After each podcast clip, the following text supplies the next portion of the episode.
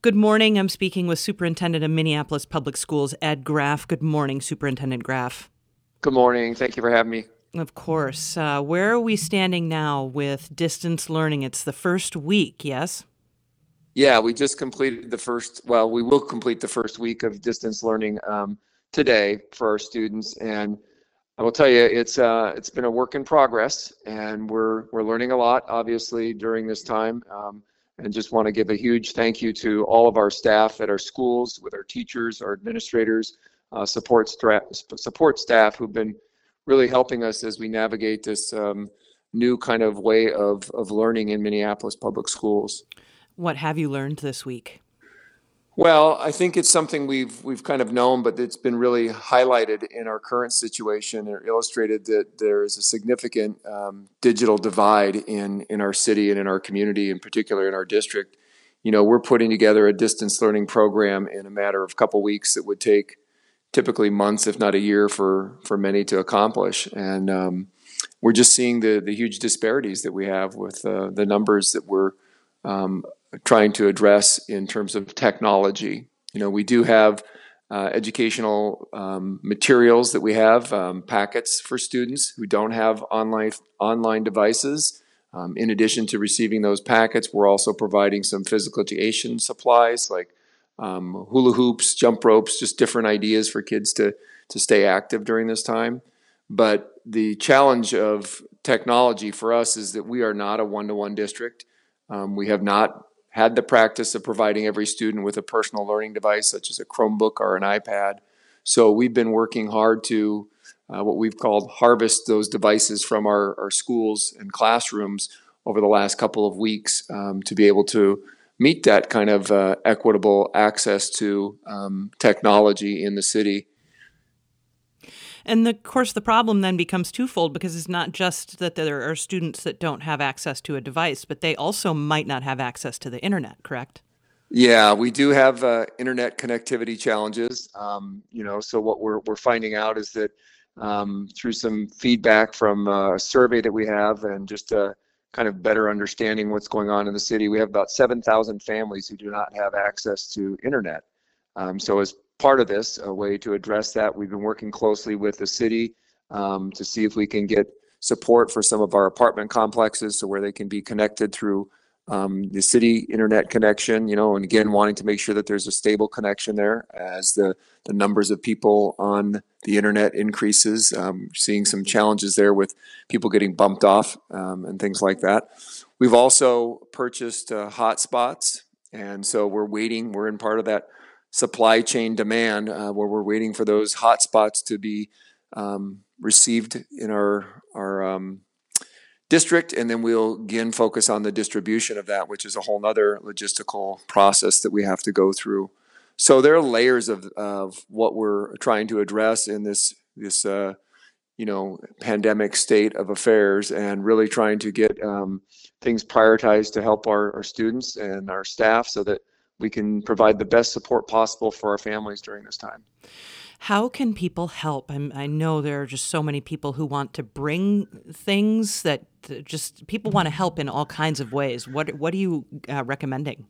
Well, first, first and foremost, I'm thanking everyone for their generosity. From again, you know, even our own employees saying, "I'd like to help get getting devices out uh, to families." I can see right there that you know I had uh, several devices in my classroom. I'd like to be able to just share those with uh, families who need them. And we do have a process we have to go through. You know, it's important that we have those items um, secured in terms of the the internet safety, um, security, or cybersecurity that we have on the devices, and then the whole uh, distribution, making sure that we have addresses and we're delivering it to individual families with uh, the understanding of how they operate that and the connectivity. So just want to say thank you again to all of our employees and their wonderful generosity of going above and beyond and being very conscientious about the needs of our families. Um, the same can be said for the community, the Minneapolis community, and we've had a number of people, you know, whether they're an after-school partner or just a person who wants to support a family, you know, a parent who wants to bring some food and clothing items um, to our meal pickup sites. We appreciate that, and it makes sense that everyone's wanting to do that. Um, but the challenge is, is that we don't have the staff to be able to accept, store, and distribute the gifts. And we can't share private information. Um, so, you know, we're really asking people if you want to support our students. Um, there are some nonprofits, that, uh, one in particular that we work directly with, which is the Sheridan Story. And so they are uh, an organizations that an organization that's feeding families over the weekend at 30 plus of our, our schools. Um, so that's where we would uh, direct your energy and support is to the Sheridan Story. Um, or also, you can donate to Achieve Minneapolis as one of our partner organizations that, um, again, helps us make sure that those resources get to our students and our schools as best as possible. Can you recap a little bit about meal distribution? Because I know that's changed slightly over the last couple of weeks and uh, how that works now.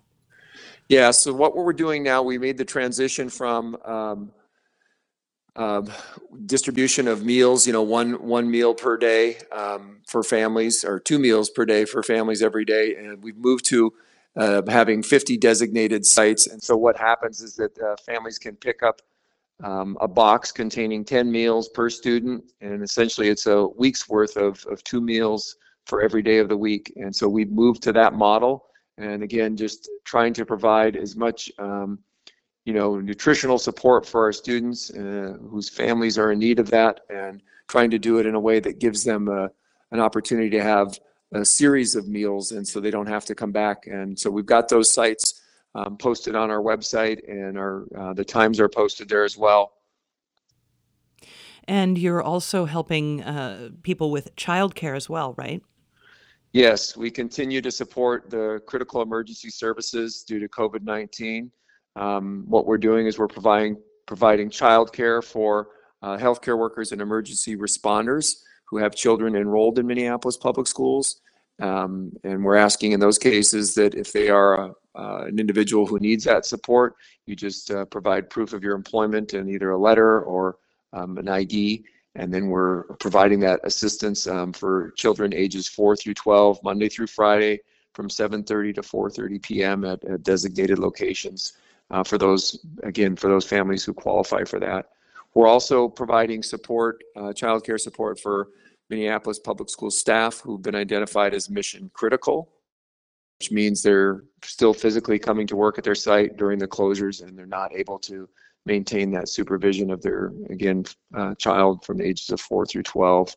So um, a huge, huge um, uh, need in our community, obviously, for um, the emergency responders and for our staff. And I'm very, very appreciative of all of the Minneapolis Public Schools employees who are doing their best, going above and beyond to make sure that we're providing these services and support to uh, the many families in, in our community. Superintendent of Minneapolis Public Schools, Ed Graff, anything else you'd like to say? I just uh, want to say thank you again to the public and everyone for coming together. I appreciate your patience as we work through, you know, the this newness of our distance learning.